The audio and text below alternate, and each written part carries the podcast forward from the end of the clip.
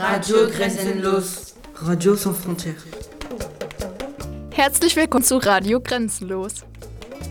Die Jugendlichen recherchieren. Les jeunes mènent l'enquête. L'Europe expliquée par les jeunes et pour les jeunes. Europa erklärt von Jugendlichen für Jugendliche. Auf Radio Dreieckland Freiburg 102,3 MHz und rdl.de und auf Querfunk Karlsruhe 104,8 MHz.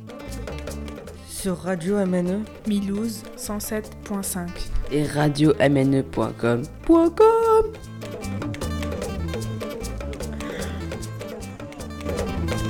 Bonjour à tous. Hey Leute, es ist 16 Uhr und ihr hört Radio Grenzenlos. Vous êtes sur la radio Sans Frontières. C'est une émission franco-allemande qui relaie les jeunes de Strasbourg et ceux de Freiburg. Nous sommes les élèves Sabrina, Sardib, Diana, Joanne, Ismail et Pauping du collège Erasme dans le quartier de Haute-Pierre. Wir sind Jugendliche aus Freiburg und Straßburg. Ihr hört uns am Mittwoch, den 18. Dezember in Freiburg oder am Donnerstag, den 19. Dezember in Karlsruhe. Aufgenommen haben wir die Sendung allerdings schon am Dienstag, den 17. Dezember in der Voxbox im Straßburger EU-Parlament. Eure Moderatorinnen für die heutige Sendung sind Diana und Lea. Vous nous écoutez le mercredi 18 décembre, mais nous avons enregistré l'émission le mardi 17 décembre à la Voxbox au Parlement européen à Strasbourg. Aujourd'hui, il fait beau comme une belle journée d'automne. On va vous parler d'écologie, d'inégalité, d'environnement et déchets. Toute la classe de 3e C du collège Erasme nous a aidés pour ce projet. Aujourd'hui, nous sommes 6 et nous représentons notre classe, mais nous voulons remercier Samet, Ali, Nejati, Anita, Touba, Christian, Samet, Sama, Enes, Senen, Unkal, Semra, Enzo, Mohamed, Dina et Bejna. Wie ihr schon gehört habt, ist diese Sendung eine deutsch-französische Sendung, die auch in beiden Ländern ausgestrahlt wird. Die UKW-Frequenz für Straßburg ist 107,5 FM bei Radio MNE. Für Freiburg 102,3 bei Radio Dreieckland und 104,8 MHz in Karlsruhe bei Querfunk. Pour Meuse, la fréquence est 107,5 FM et pour Freiburg 102,3.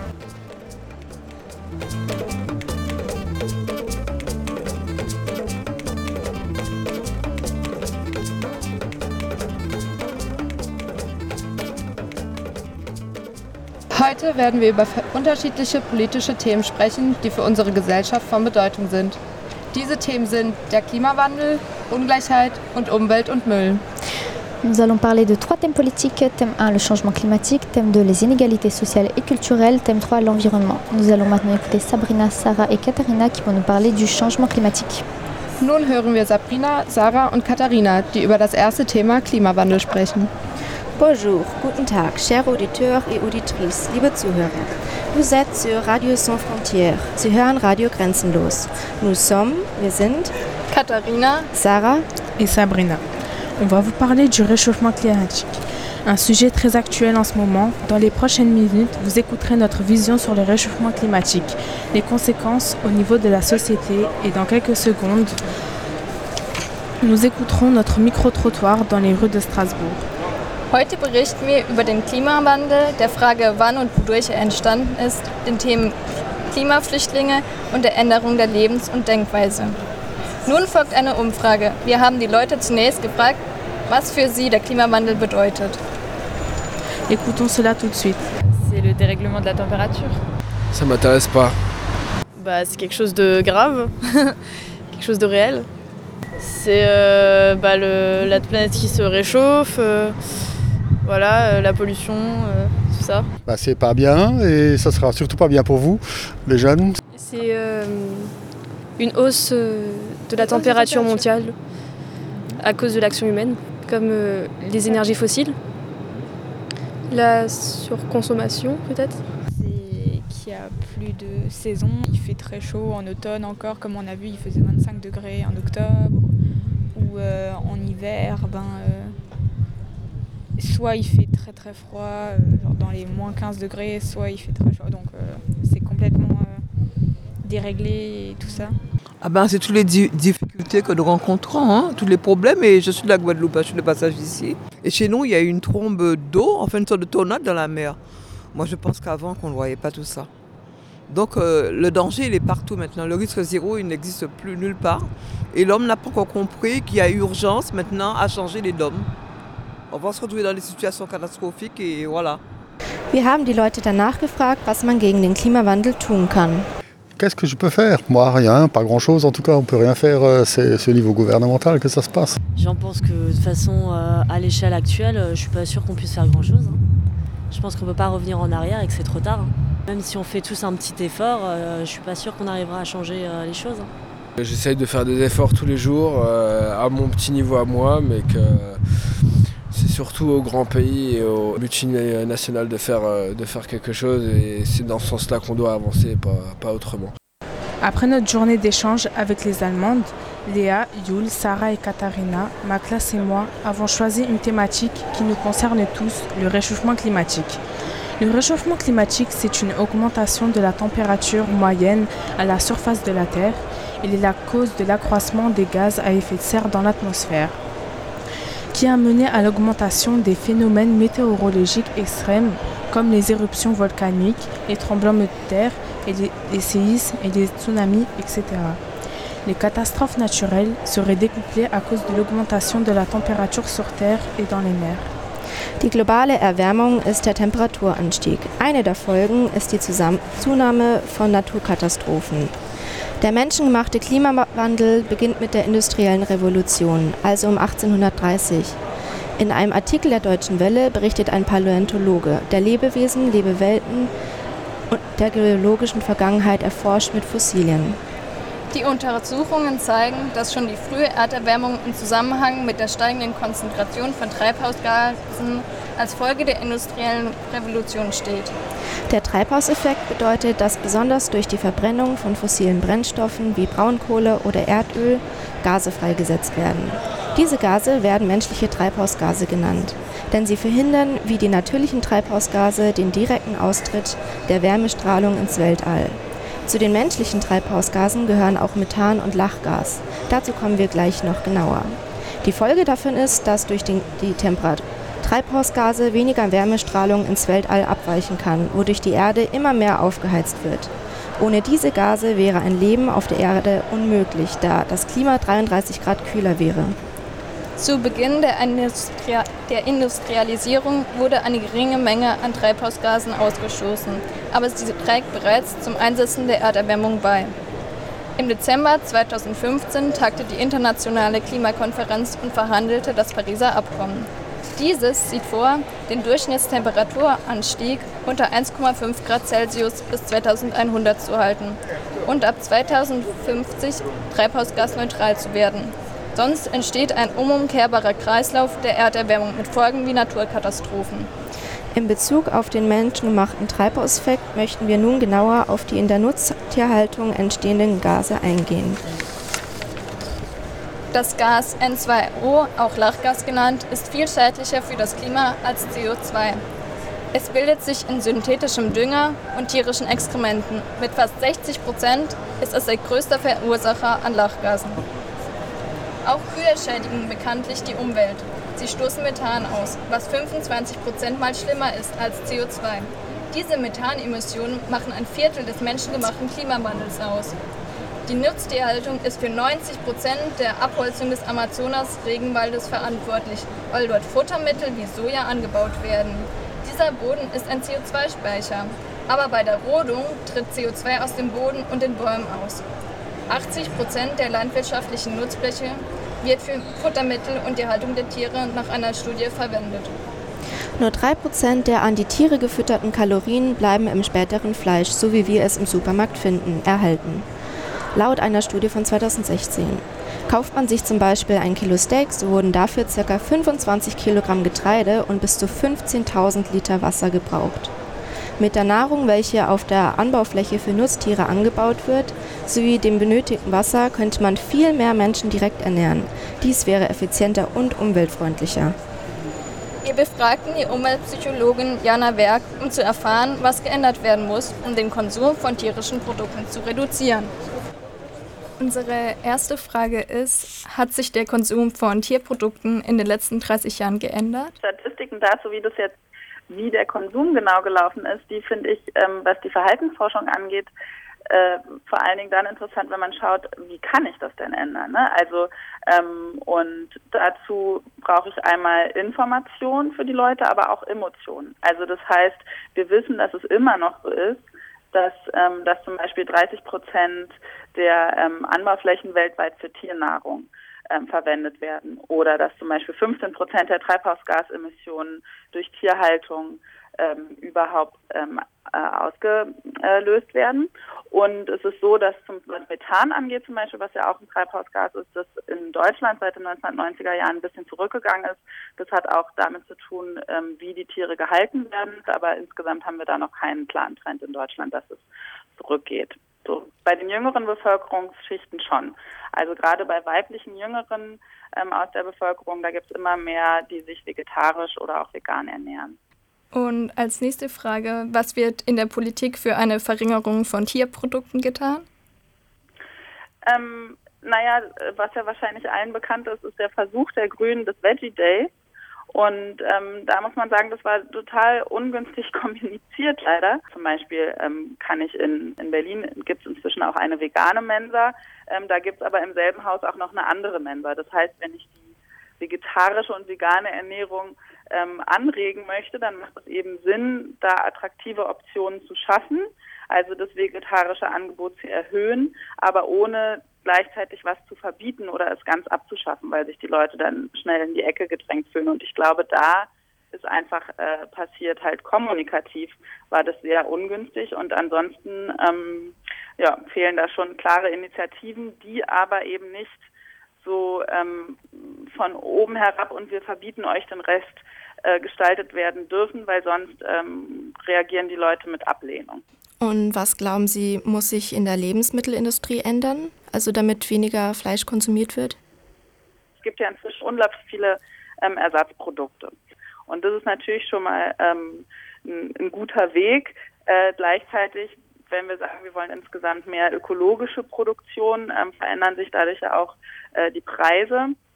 Ich glaube aber, ähm, dass es vor allen Dingen eben interessant ist, wie kommuniziere ich mit den Verbraucherinnen und Verbrauchern. Also nehmen wir mal Restaurants, die sind ja Teil der Lebensmittelkette.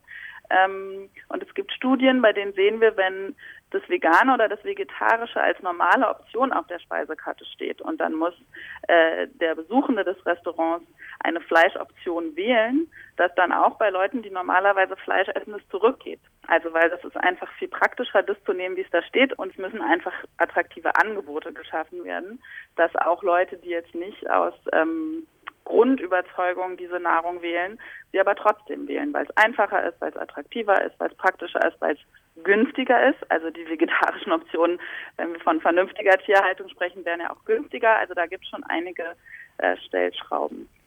Unsere letzte Frage ist, ob es noch mehr Aufklärung bräuchte, wie es bis jetzt ist. Na, ich würde sagen, jein. Also wir wissen aus der Umweltpsychologie, dass ich, ähm, um Verhalten zu ändern, also eigentlich sind vier Säulen, die menschliches Verhalten bestimmen. Ja, das hat ein, äh, Andreas Ernst, ein Psychologe, sogar in der DB Mobil mal so schön zusammengefasst.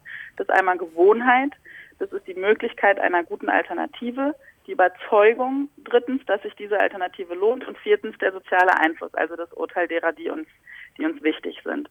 Information spielt natürlich auch eine Rolle, weil ähm, da über Informationen eben so eine Dringlichkeit klar werden kann. Also die Information, was passiert eigentlich durch Nutztierhaltung, wie geht es den Tieren, was hat das aber auch für Umweltauswirkungen. Das ist wahrscheinlich im Moment die, die einfachere Schiene in der Öffentlichkeit, die zu bespielen als das Tierleid. Viele Leute stehen halt vor diesem Problem, sie sehen, sie sehen irgendwie, wie viele äh, Nutztiere es gibt und denken dann, naja, ob ich jetzt heute meine halbe Packung Salami esse oder nicht, macht doch keinen Unterschied. Also diese einerseits die Dringlichkeit, die man durch Aufklärung erreichen kann, sollte aber immer gekoppelt sein, auch mit einer emotionalen Botschaft und dieser Botschaft, das Verhalten, Verhalten zu ändern, das bringt auch etwas. Die kurze Antwort ist, reine Information äh, ändert selten menschliches Verhalten. Une des conséquences du changement climatique est l'apparition de réfugiés climatiques qui génèrent des débats politiques. Mais commençons par la définition. Les réfugiés climatiques sont des personnes qui doivent quitter leur lieu de, de résidence en résidant dans la dégradation de l'environnement. La terminologie de ce mot vient justement de journalistes et de photographes qui, qui avaient commencé leurs investigations sur ce sujet en 2002 et qui semble avoir diffusé l'expression ou qui l'aurait utilisée en France pour la première fois. France Culture publie le 28 septembre 2017 dans le journal des idées par Jacques Munier, nommant leur sujet les réfugiés climatiques, je cite, L'impact du climat sur les mouvements de population à travers le monde est déjà une réalité frappante, qui touche des millions de personnes. Environ chaque année, 26,4 millions de personnes quittent leurs habitations à la suite d'une catastrophe naturelle brutale, d'après le site de France Culture. En regardant sur le site de l'Humanité, le journal publié le 15 novembre 2016, je cite, selon les estimations de l'ONU, 250 millions de personnes d'ici 2050 forcées de s'exiler à cause de bouleversements du climat. Un enjeu humanitaire et géopolitique majeur, pourtant soigneusement mis de côté dans les négociations internationales. Vor allem der Mensch für den Anstieg der Temperatur verantwortlich ist, zum Beispiel durch die Industrie, Viehzucht und Verkehr. Nous sommes de retour dans l'émission Radio Los, Radio sans frontières. Nous venons d'écouter Mets du respect dans ton bac de Québécois à la clé ensemble. Vous êtes toujours sur la radio MNE du radio Dreieckland. Nous allons passer au deuxième groupe qui vont nous parler des inégalités. Das war Mets du respect dans ton bac von der Band à la Claire Ensemble. Jetzt kommen wir zu unserem zweiten Thema, bei dem es um Ungleichheit gehen wird. Bonjour. Pour ce deuxième thème, avec Ismaël Sardip et moi-même, nous avons décidé de parler des inégalités qui existent dans notre société et ce qu'on peut observer entendre tout autour de nous. C'est aussi une thématique qu'on peut entendre très souvent en ce moment dès qu'on regarde à la télé. Par exemple le port du voile, les gilets jaunes, etc. Pendant notre première journée d'échange à Strasbourg en octobre, nous, sommes allés rencontrer des gens dans la rue afin de leur poser des questions. Que pensent les gens du, au niveau de la polémique autour du port du voile dans l'espace public? Écoutons cela tout de suite. Est-ce que vous êtes d'accord euh, qu'on interdise le voile en espace public? Dans l'espace public, ben, tout le monde met comme il se veut et c'est la tolérance qui prévaut. Que celui qui a une barbe longue, il la porte, que celui qui a des cheveux longs, il le porte, et puis celui qui a le voile, ben, qu'il le porte aussi. Hein. Donc euh, vous êtes contre qu'on interdit? Vous êtes pour Je suis non, on, ne l'interdit pas, on le tolère dans l'espace public. Hein.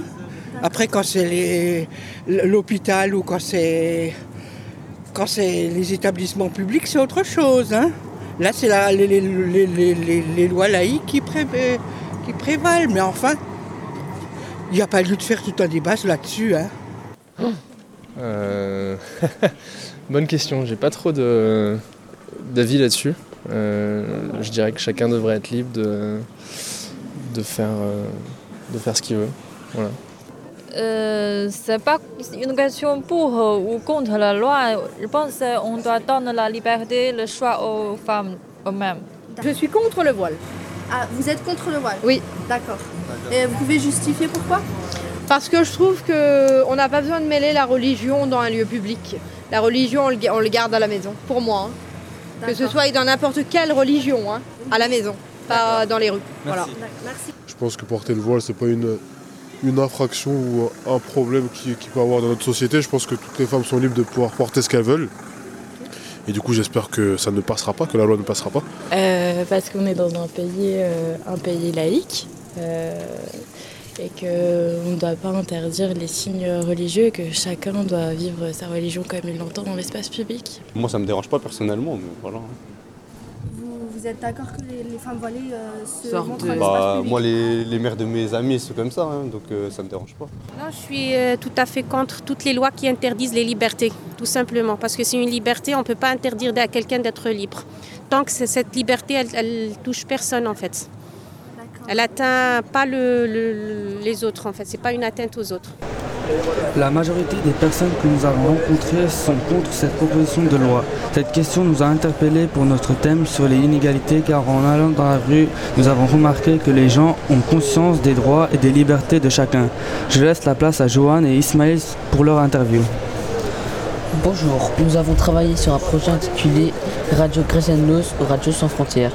C'est un projet franco-allemand. Avec mon groupe, nous avons choisi la thématique autour des inégalités sociales et culturelles. En effet, tout le long de la préparation, nous avons fait des recherches qui nous ont mené à faire des micro-trottoirs. Pour savoir l'avis des personnes, nous sommes en direct du Parlement européen à la Voxbox pour un interview avec une eurodéputée qui nous a rejoint sur le plateau. Bonjour Madame Selima Yengo. Bonjour. Vous êtes donc européenne du Parti Europe Écologie Vert. Nous sommes ravis de vous rencontrer.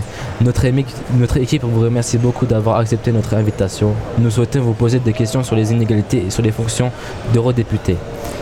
Qu'est-ce qui vous a donné, qu'est-ce qui vous a donné l'envie d'être eurodéputé? Alors, euh, effectivement, cette envie, elle n'est pas arrivée il y a un an. En fait, déjà toute petite, euh, donc moi j'ai grandi dans un quartier euh, défavorisé du 93, à Les Sous-Bois. Et euh, rapidement, j'ai pris conscience de ces inégalités, euh, que je les vivais, euh, mais aussi que je pouvais faire quelque chose. Donc mon engagement, il a commencé très très tôt, à l'âge de 16 ans. J'ai monté une association d'aide aux devoirs pour les enfants de mon quartier. Et puis petit à petit, je suis arrivée à... Déjà, ça m'a permis de choisir mon métier, qui était d'être enseignant. Et rapidement, je, me suis aperçu qu'il fallait que je prenne des responsabilités si je voulais pouvoir euh, changer les choses, ou en tout cas dire, euh, donner mon opinion. Et c'est comme ça que, euh, en parallèle de, la voie professionnelle, où j'ai pris de plus en plus de responsabilités pour pouvoir justement changer les choses, en même temps, je me suis engagée en politique, parce que j'ai bien compris que la politique, c'était là où se décidait un peu tout. Et euh, donc euh, au niveau local, et puis ensuite, euh, après, ce sont aussi des rencontres avec des personnes qui, vous amènent, et notamment, alors moi je ne suis pas Europe Écologie Les Verts, hein, je fais partie du, groupe Europe Écologie, mais je suis Alliance écologiste indépendante. Et on a fait alliance au-delà de, peut-être certaines divergences entre nous. On s'est dit qu'il fallait que l'on fasse quelque chose pour, bah, pour vous, en fait, pour que vous viviez dans un monde sain dans lequel euh, vous pourrez encore respirer. Donc euh, tout, l'aspect écologique, mais pas que. Puisque moi, ma, ma, particularité, c'est aussi, et je crois que c'est ça qui nous, qui nous rassemble aujourd'hui, travailler sur les inégalités. Et en fait, c'est lié parce qu'on s'aperçoit que le changement climatique, il va toucher de toute façon les personnes les plus fragiles et les plus défavorisées en premier, et qui aujourd'hui sont occupées par de, sont préoccupés par tellement plein de choses au quotidien qu'ils n'ont même pas conscience euh, que justement le changement climatique va les impacter et risque d'être terrible pour eux, que ce soit dans nos pays européens, mais aussi euh, dans les pays euh, extra-européens. Donc voilà, l'envie de, réellement faire. Moi j'ai trois enfants, trois garçons qui sont de votre âge. Et euh, j'avais envie aussi de, pouvoir les regarder en face dans, quelques années, et parce que un jour, vous allez venir nous dire, et vous nous le dites déjà, euh, vous le saviez et vous n'avez rien fait. Donc moi, j'ai envie de faire quelque chose. Je le sais, et j'ai envie de faire quelque chose pour ça. D'accord. Et aujourd'hui, vous êtes donc ravi d'être eurodéputé ah mais oui, c'est euh, extraordinaire. Enfin, je ne sais pas d'où vous venez exactement, mais quand on vient d'un quartier comme le mien, et qu'on se retrouve, euh, même là, rien que de vous en parler, ça m'a donné la chair de poule. Moi, quand je suis arrivée ici le 2 juillet, euh, vous voyez, j'ai même un peu les larmes aux yeux encore, tellement c'est à chaque fois, je, revis ce moment. Je ne suis pas entrée tout de suite, je suis restée euh, dans l'entrée et j'ai regardé ce bâtiment et je me suis dit, mais toi, tu es là en fait. Aujourd'hui, tu fais partie des 75 personnes élues pour la France et tu vas représenter euh, en tout cas avec les 750 personnes, autres députés, euh, des, 500 millions de personnes, c'est incroyable. Et si on m'avait dit ça à votre âge, mais j'aurais jamais cru euh, que, c'était possible. Donc aujourd'hui, à travers déjà votre thème des inégalités, moi ce que j'ai envie de dire à, tous les auditeurs, c'est de, votre âge, et peut-être un peu plus vieux aussi, de leur dire tout est possible. En fait, tout est possible. Il faut rien se, il faut rien fermer. Il faut y croire. Il faut travailler aussi parce que j'ai quand même travaillé. Il faut s'investir aussi pour les autres parce que c'est ça aussi hein, euh, être euh, dans la politique, c'est prendre pour moi être faire de la politique, c'est prendre le destin des autres entre ses mains. Et ça c'est un un poids euh, très important. Donc oui, tout est possible. Il faut y croire. D'accord. Je vais laisser la parole à mon collègue Johan pour vous poser la prochaine question. Merci. Qu'est-ce que vous ressentez en ayant une telle fonction au sein euh, du Parlement européen? Bah, je, vais, un peu répéter, c'est très émouvant, parfois c'est un peu lourd, parce qu'on on se dit que euh, ben, on, a le destin de 500 millions de personnes. Et puis on s'aperçoit, parce que c'est vrai que je connaissais un peu l'Europe, mais de très loin. Et quand on est là, par exemple, une fois, il y avait eu un vote euh, très important, notamment euh, concernant la, protection des migrants en mer Méditerranée, la possibilité de faire des, corridors euh, pour aller les récupérer et ne pas les laisser se noyer. Et on s'est aperçu que ben, a perdu ce vote à trois voix. Donc c'est vraiment rien. Et en même temps, euh, on se dit que n'importe quelle, enfin toutes les voix comptent. Et ce jour-là, enfin moi, moi j'en ai pleuré hein, tellement c'était euh, c'était dur pour moi de, de perdre ce vote. Euh, et, et, on se dit mais c'est pas possible, on aurait dû faire plus pour que ces, ces trois personnes soient là et qu'elles votent pour, euh, pour protéger ces, toutes ces personnes qui, qui meurent tous les jours euh, dans, dans la mer Méditerranée. Donc c'est on, on, est une petite goutte d'eau quand même, on est 1 sur 750, mais euh, ça peut, ça peut, on peut aussi faire euh, bouger pas mal de choses. Donc euh, c'est un poids et une fierté. Ok, merci. Et vous pouvez nous parler de votre parcours? Genre, vous avez fait quoi comme études? Et... Alors, moi j'ai fait plutôt des études scientifiques. déjà très très jeune, j'adorais les maths et, et la physique. Et en fait, comme je disais tout à l'heure, à l'âge de 16 ans, j'ai monté avec d'autres personnes mon association d'aide aux devoirs, ce qui m'a permis de travailler en fait avec des professeurs. Et, euh, et c'était ce qu'on appelle les ZEP en France, les premières ZEP. Et j'ai donc euh, collaboré avec euh, les enseignants et je suis tombée amoureuse de ce métier. Donc du coup, j'ai laissé tomber tout ce que j'ai fait en, en sciences et je me suis dirigée vers le concours de professeur des écoles au départ. Après, j'étais directrice, j'étais formatrice. Comme je disais tout à l'heure, c'était vraiment pour pouvoir toucher le maximum de personnes. Donc euh, formatrice. Et puis là, dernièrement, euh, j'étais proviseur adjointe d'un lycée professionnel. Donc lycée professionnel, forcément, parce que euh, c'est un type de population souvent défa défavorisée qui, m'intéressait. J'avais vraiment envie de, travailler avec, avec, avec ces élèves-là et les aider à construire leur place dans la société. Donc voilà pour ce qui est de ce parcours. Et après, en parallèle, le parcours politique de manière locale. Donc euh, je suis conseillère municipale dans une ville de Seine-et-Marne. Et puis ensuite le, le, Parlement européen qui est arrivé euh, un peu par surprise quand même parce que j'étais dixième sur la liste et je ne pensais sincèrement pas être élue. Et voilà, le 26 mai, la jeunesse française euh, ayant beaucoup voté pour les Verts, euh, ça m'a permis d'être là euh, parmi vous. Merci. Toi, Ismail. Et on observe beaucoup d'inégalités de pauvreté entre les pays, les régions, les pays et tout ça.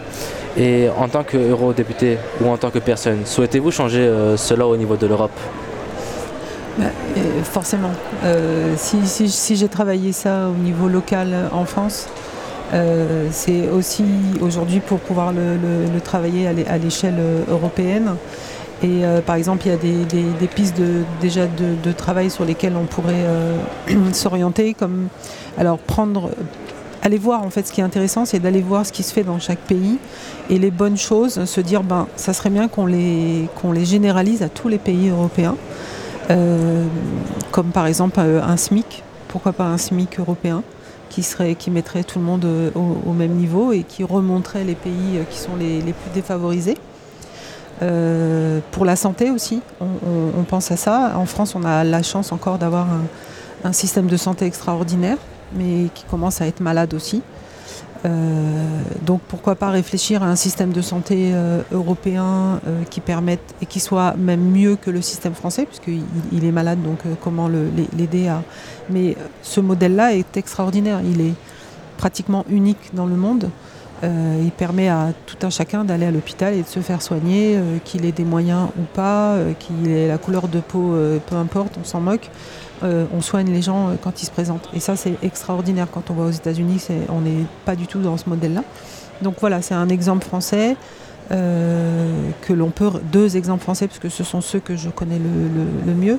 Mais ce qui est extraordinaire à l'Europe, c'est que finalement, on s'ouvre sur d'autres fonctionnements et qu'on et que on questionne ces, fonctionnements pour euh, optimiser, trouver le meilleur pour tous. Et la laïcité, juste avant, on, a parlé un petit peu de laïcité. Et c'est un sujet qui est, très intéressant puisque en France, on dit la laïcité, mais en fait, il en, existe plusieurs formes. Il suffit de prendre déjà peut-être les, pays anglo-saxons qui, eux, ont une autre forme de, laïcité.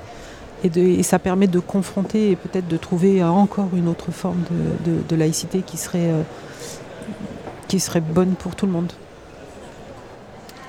D'accord, euh, ce sera tout pour euh, ces questions. Je vais laisser la parole à Sardip pour euh, vous remercier. Merci Madame Salima Nbou pour vos ré- réponses et votre temps. On vous propose d'écouter euh, la chronique de Ismaïl et euh, Johan. Merci, oui, j'écoute avec attention. Quand on a commencé à faire des recherches autour de la thématique des inégalités, nous avons évoqué beaucoup de préjugés dans notre groupe de travail. Nous avons décidé de faire une chronique ironique autour des préjugés que nous pouvons entendre entre les femmes et les hommes. Mais pourrons parler des femmes Elles n'en valent pas la peine. Elles ne savent que faire le ménage. C'est nous qui avons le pouvoir. Non, c'est pas vrai. C'est maman qui commande un geste travers et c'est la punition. Ah bon Et regardez, la moitié de ce plateau est féminin. Comment ont-elles fait pour nous venir? Elles ne savent pas conduire. Ah ben, moi c'est ma mère qui m'a ramené. T'as de la chance surtout d'être venu en bonne- à l'heure et en bon état. Elle est venue avec quoi comme voiture avec son vieux salaire? Une Clio 2 De toute façon, elle va pas s'acheter une Porsche ou une Ferrari vu son salaire. Bon, c'est bon, arrête de te moquer des femmes là.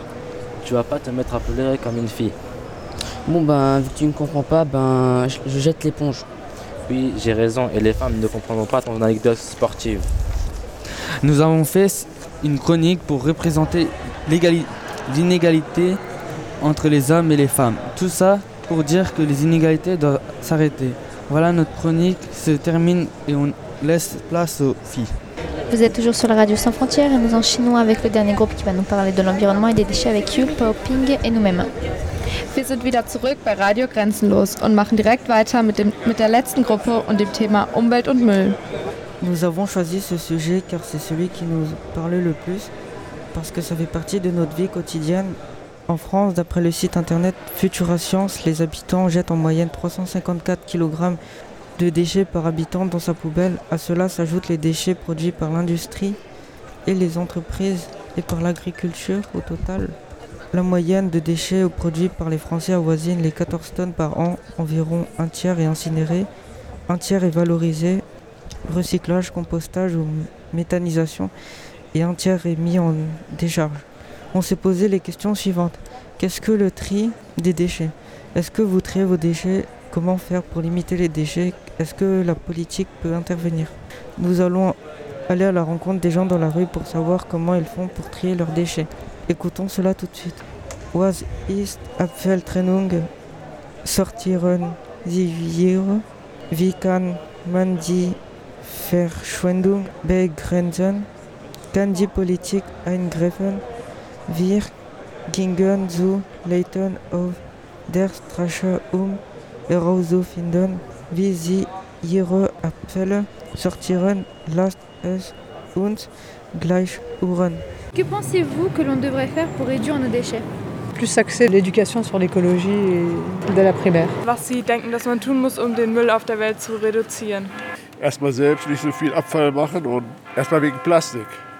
Dass man da immer so einkauft, dass also nur Obst ohne Plastik kaufe ich auch immer und geht auch. Mettre en place plus de poubelles euh, euh, à tri sélectif, ce qui n'est pas le cas dans la plupart des appartements euh, au centre de Strasbourg. Pour réduire les déchets, il faut réduire ce qu'on achète. Il faut réutiliser ce qu'on achète.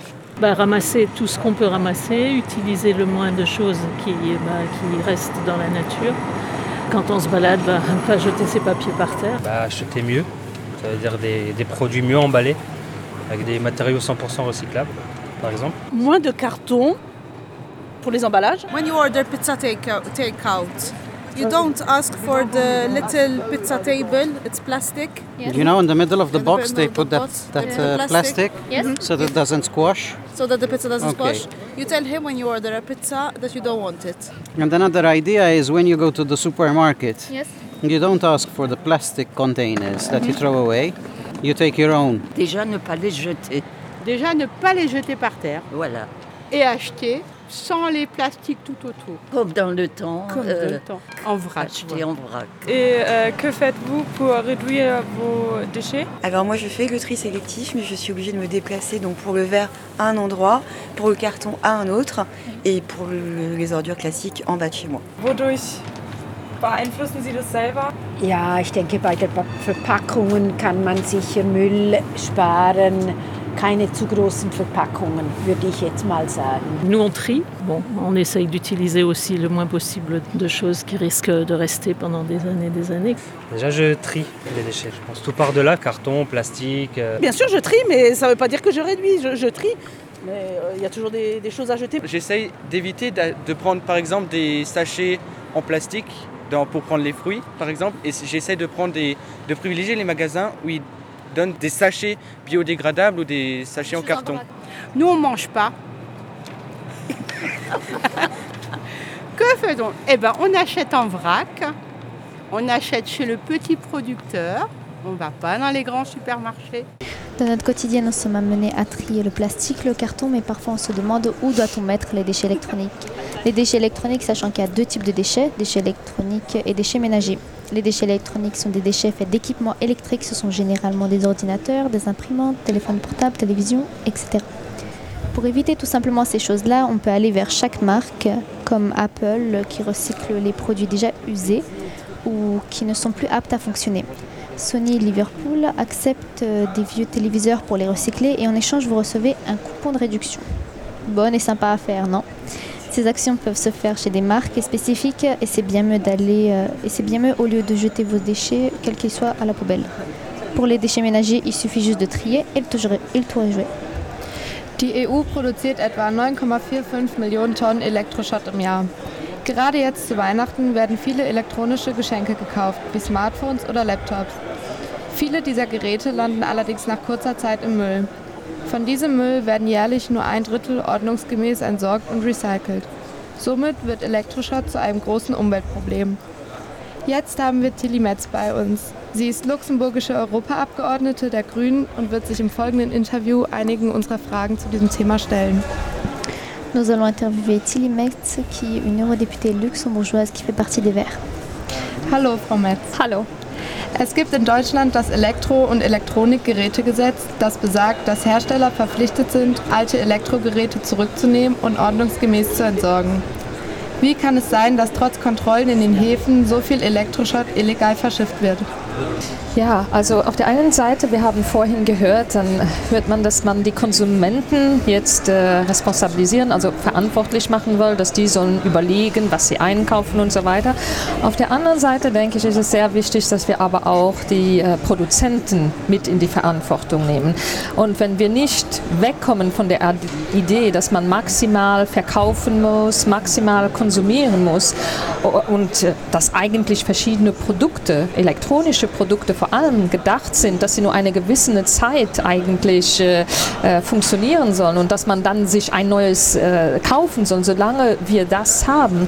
Also man müsste es wirklich dieses geplante Veralten oder diese geplante Obsoleszenz, wie man sagt, das sind Sachen, die müsste man eigentlich verboten. Also man müsste auch eben die Produzenten mehr mit in die Verantwortung nehmen, dass Produkte reparierbar sind, dass Produkte, äh, das auch draufsteht oder man könnte sich sogar vorstellen, dass da so wie ein Timer drauf ist, dass man weiß, das Produkt, das, äh, wie lange es jetzt schon funktioniert, dass man auch dafür sorgt, dass es ähm, äh, Teile gibt, wo man reparieren kann, also dass das alles möglich ist.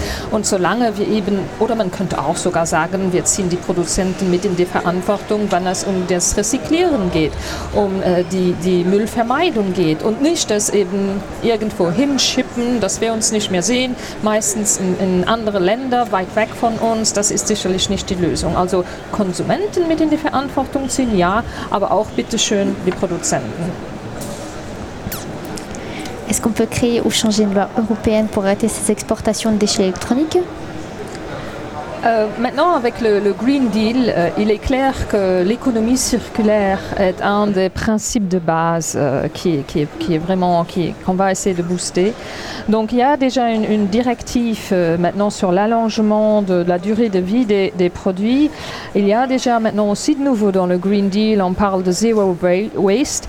Et si justement on veut faire pas que du greenwashing, il faut vraiment alors qu'après ces belles paroles, il y ait vraiment aussi maintenant des, des directive très claire, comme je l'ai dit tout à l'heure, aussi une directive euh, que ce soit interdit, que certains euh, euh, instruments électroniques n'ont qu'une durée de vie, que, que c'est pro-programmé en fait par les algorithmes, que certains produits aient qu'une certaine durée de vie, qu'on qu interdise euh, la production de tels instruments. Donc si on veut vraiment faire du Green Deal une réalité, on doit faire, on doit prendre les mesures législatives, donc on doit faire les lois ce qu'on appelle au niveau européen des directives, qui soient cohérents par rapport aux ambitions de ce Green Deal. Et en effet, l'Union européenne peut faire quelque chose, et je dirais même plus, c'est un sujet par excellence qui a un niveau européen. Euh, votre radio, s'appelle Grenzenlos, les déchets, c'est aussi, ça n'a pas de limite, c'est pas parce qu'on les voit plus qu'elles ne sont plus là, donc c'est vraiment un sujet qu'on doit aborder au-delà des frontières et où il faut trouver justement des solutions en fait qui sont déjà que nous les Verts, on exige depuis longtemps, qui sont déjà là sur la table. On n'a qu'à les mettre dans des textes législatifs euh, cohérents et les concrétiser. D'accord. Est-ce que l'Europe pourrait créer des centres de recyclage pour euh, les déchets électroniques? Ben, euh, je pense que c'est quelque chose qu'il faut attaquer au niveau local, mais il faut que l'Union européenne fasse des, des, recommandations au point de vue recyclage très claires par rapport aux États membres et fasse en sorte aussi que les produits soient recyclables. Et là, de nouveau, on est dans la libre circulation des objets et euh, de la consommation. Et là, je peux tout à fait m'imaginer qu'il y ait des directives qui exigent que les produits soient réutilisables ou retransformables, même si on n'utilise pas de la même façon, mais qu'on puisse les réutiliser au fil du temps, que ce ne soit pas quelque chose nice to have, mais que ce soit vraiment euh, une obligation pour les produits euh, euh, fabriqués et importés dans l'Union européenne. Wie kann man als Einzelperson Elektroschrott reduzieren? Ja, das, ähm, wir haben vier, vorhin Interviews gehört von Leuten, dass man eigentlich viel mehr bewusst einkaufen soll. Ich muss ehrlich sagen, äh, ich hatte jetzt einen Praktikanten, der hat mir ganz klar gesagt, Tilly, du hast einen normalen iPhone, du hast keinen äh, äh, grünen, also recycelten iPhone, das gibt's ja alles. Also man muss aber, es ist eben wichtig, wenn ich es nicht direkt wusste, dann wissen sehr viele Leute das nicht unbedingt. Ich hatte mal davon gehört, aber man hat das dann nicht mehr so auf dem Schirm, weil man ist ja überflutet noch immer von Kampagnen, von Reklamen, man sollte Neues kaufen. Also ich habe jetzt schon sehr lange das gleiche iPhone, aber äh, dass es auch eben Produkte gibt, die sind definitiv nachhaltiger. Ich denke, da muss man die Konsumenten definitiv besser informieren, sodass sie auch wirklich die Wahl haben. Man muss ein Angebot äh, finden und wie auch jemand ganz gut im Interview Interview äh, gesagt hat, was ich vorhin gehört habe. Man muss wirklich auch das in der, in der Erziehung, in der Schule, in der Familie thematisieren, dass man wirklich die Kinder zu Hause, aber ganz oft, das finde ich sehr interessant, in manchen Familien ist das jetzt umgedreht, da sind das die jungen Generationen, die machen die alten Generationen darauf aufmerksam, aber da gibt es was, was man rezyklieren kann, da gibt es auch nachhaltige Produkte, die man benutzen kann. Also, dass man wirklich das zu einem Thema macht und dass man auch verbietet, dass es große Kampagnen gibt oder diese Betriebe, Betriebe penalisiert, also bestraft, die jetzt uns wieder aufrufen, immer wieder zum Kaufen, zum Konsumieren und die Betriebe belohnt, die im Gegenteil uns darauf aufmerksam machen, dass ihr Produkt, dass man das wieder benutzen kann. Also es gibt schon noch viel Spielraum, und ich sage immer, man muss jetzt nur den Mut haben dieser Politik. Ich finde es ich find's nicht immer ganz fair, wenn man sagt, ja, man muss die freie Wahl ganz den Konsumenten überlassen. Das ist ein bisschen einfach. Da macht die Politik ein bisschen einfach. Es ist auch ganz klar jetzt an der Politik, klare Regeln zu schaffen und klare Gesetze auch zu schreiben, dass Verschiedenes einfach gar nicht mehr möglich ist. Man, ist. man muss jetzt eine kohärente und mutige Politik haben und nicht nur einfach sagen, ja, der Konsument kann ja wählen. Das natürlich auch, aber das ist ein bisschen zu einfach, als auf den Konsument zu reduzieren. Vielen Dank, dass Sie sich die Zeit genommen haben, mit uns dieses Interview zu führen. Das war Tilly Metz, grüne Europaabgeordnete. Vielen Dank an euch und äh, weiter so. Danke. Nicht nur Elektroschrott hat negative Folgen auf die Umwelt. Auch Plastikmüll verursacht schwere Schäden. Zu diesem Thema hören wir nun Jule.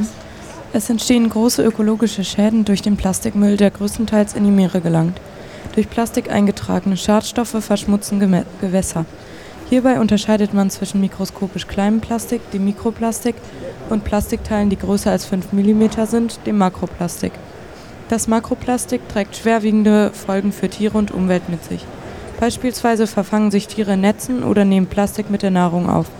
Daraus folgt, dass die Tiere an Verstopfung leiden oder im schlimmsten Fall durch Ersticken sterben. Heutzutage werden pro Jahr ca. 300 Millionen Tonnen Plastik auf der Welt produziert. 1940 waren es noch eine Million Tonnen.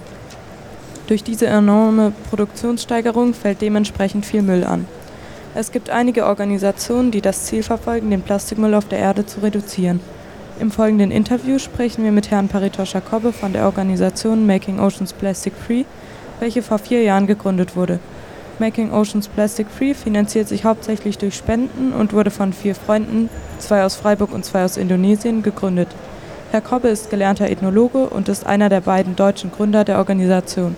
Erklären Sie bitte noch einmal in kurzen Worten, wie die Organisation Making Oceans Plastic Free entstanden ist. Making Oceans Free geht zurück auf vier Freunde. Wir sind zwei Deutsche und zwei Indonesierinnen.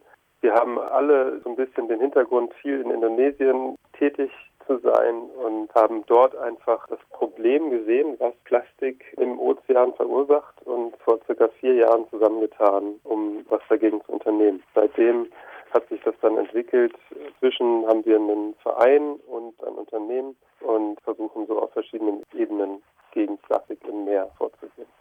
Okay, danke. Das vermutlich bekannteste Projekt der Organisation ist die wiederverwendbare Einkaufstasche mit dem Namen Tassini, die wie Meerestiere aussieht. Welchen Zweck erfüllt diese Tasche und wie kann sie gegen Plastikmüll im Meer helfen? Tassini ist eine unserer ersten Ideen. Wir wollten in Indonesien eine Alternative zur Plastiktüte anbieten. In Indonesien werden pro Person im Jahr durchschnittlich 400 Plastiktüten genutzt. Das heißt, wenn man es schafft, dass nur ein Mensch in Indonesien ähm, eine Tassini nutzt, statt einer Plastiktüte, sind das schon 400 Plastiktüten im Jahr. Außerdem war uns wichtig, in der Produktion von diesen Taschen auch schon Recycling-Kreisläufe zu fördern. Das heißt, wir nutzen PET-Plastikflaschen, die wir recyceln, zu Stoff verarbeiten und dann eben äh, daraus diese Taschen herstellen. Das Ganze haben wir als Meerestiere designt, damit diese Meerestiere selber auch zu Umweltbotschaftern werden können. In Indonesien ist es so, dass das Umweltbewusstsein nur ganz gering ausgeprägt ist oder gar nicht. Da versuchen wir dann so auf eine, auf eine eher unterhaltsame Art und Weise Umweltbewusstsein über diese Charaktere zu bilden. Okay, dann kommen wir zur nächsten Frage. Auf der Internetseite von Making Oceans Plastic Free steht, dass Ihre Unterstützung Community-Programme beinhaltet. Was genau kann man sich darunter vorstellen? Das machen wir auf verschiedenen Ebenen. Zum einen macht unser Verein Bildungsarbeit in Indonesien. Das heißt, wir gehen in Schulen und in, in Communities und machen da so Aufklärungsworkshops mit Hilfe dieser Tassini-Charaktere. Also das heißt, wir haben diese zurzeit fünf Meerestiere, die, die dann in diesem Umweltprogramm aufgegriffen werden und dabei helfen können, im Unterricht spielerisch auf dieses Problem aufmerksam zu machen. Und andererseits ist es uns auch wichtig, in der Produktion community-basiert tätig zu sein. Das heißt, in der Produktion binden wir so viele Leute es geht ein und, und versuchen so auch wirtschaftlich da Anreize zu schaffen, eben in, in so einem nachhaltigen Bereich tätig zu sein. Und wieso werden diese Programme nur in Indonesien durchgeführt und nicht auch in Deutschland? Wir machen auch Sachen in Deutschland, allerdings liegt der Schwerpunkt ganz klar in Indonesien. Das liegt vor allem daran, dass, dass unser Team deutsch-indonesisch ist und zum anderen ist es so, dass Indonesien die zweitgrößte Quelle für Plastik in den Ozeanen ist. Das heißt, in Indonesien haben wir einen besonders großen Hebel, dieses Problem anzugehen weshalb wir unsere Arbeit ein bisschen auf, auf Indonesien konzentrieren. Aber auch in Deutschland sind, sind wir tätig und machen Bildungsarbeit. Okay, dann habe ich noch eine letzte Frage und zwar, was kann Ihrer Meinung nach jeder persönlich tun, um den Plastikmüll zu reduzieren? Ja, da kann man sehr viel tun. Also das, das hängt so ein bisschen darauf an, wo man ist. Hier in Deutschland gibt es inzwischen ja schon fast eine Bewegung, die da Zero Waste propagiert. Da gibt es jede Menge, jede Menge Hinweise, wie man das machen kann. Eben beim Einkaufen darauf achten, dass man keine Plastiktüte nutzt, was jetzt in Deutschland aber gar nicht mehr so das größte Problem ist. In Deutschland ist es, denke ich, viel mehr, dass wahnsinnig viel Verpackungsmaterial aus Plastik ist. Aber auch da kann man beim Einkaufen ein bisschen drauf achten. Und ja, ich denke im Prinzip einfach nur mit, mit offenen Augen durch die Welt gehen. Und dann fällt einem erstmal auf, wie schwer es ist, drum rumzukommen. Aber dann sieht man eben auch, dass es inzwischen immer mehr Alternativen für Einwegplastik gibt. Dann danke ich Ihnen für das Interview. Sehr gerne. Das war Herr Paritosh Jacobe von der Organisation Making Oceans Plastic Free zum Thema Plastikmüll im Meer.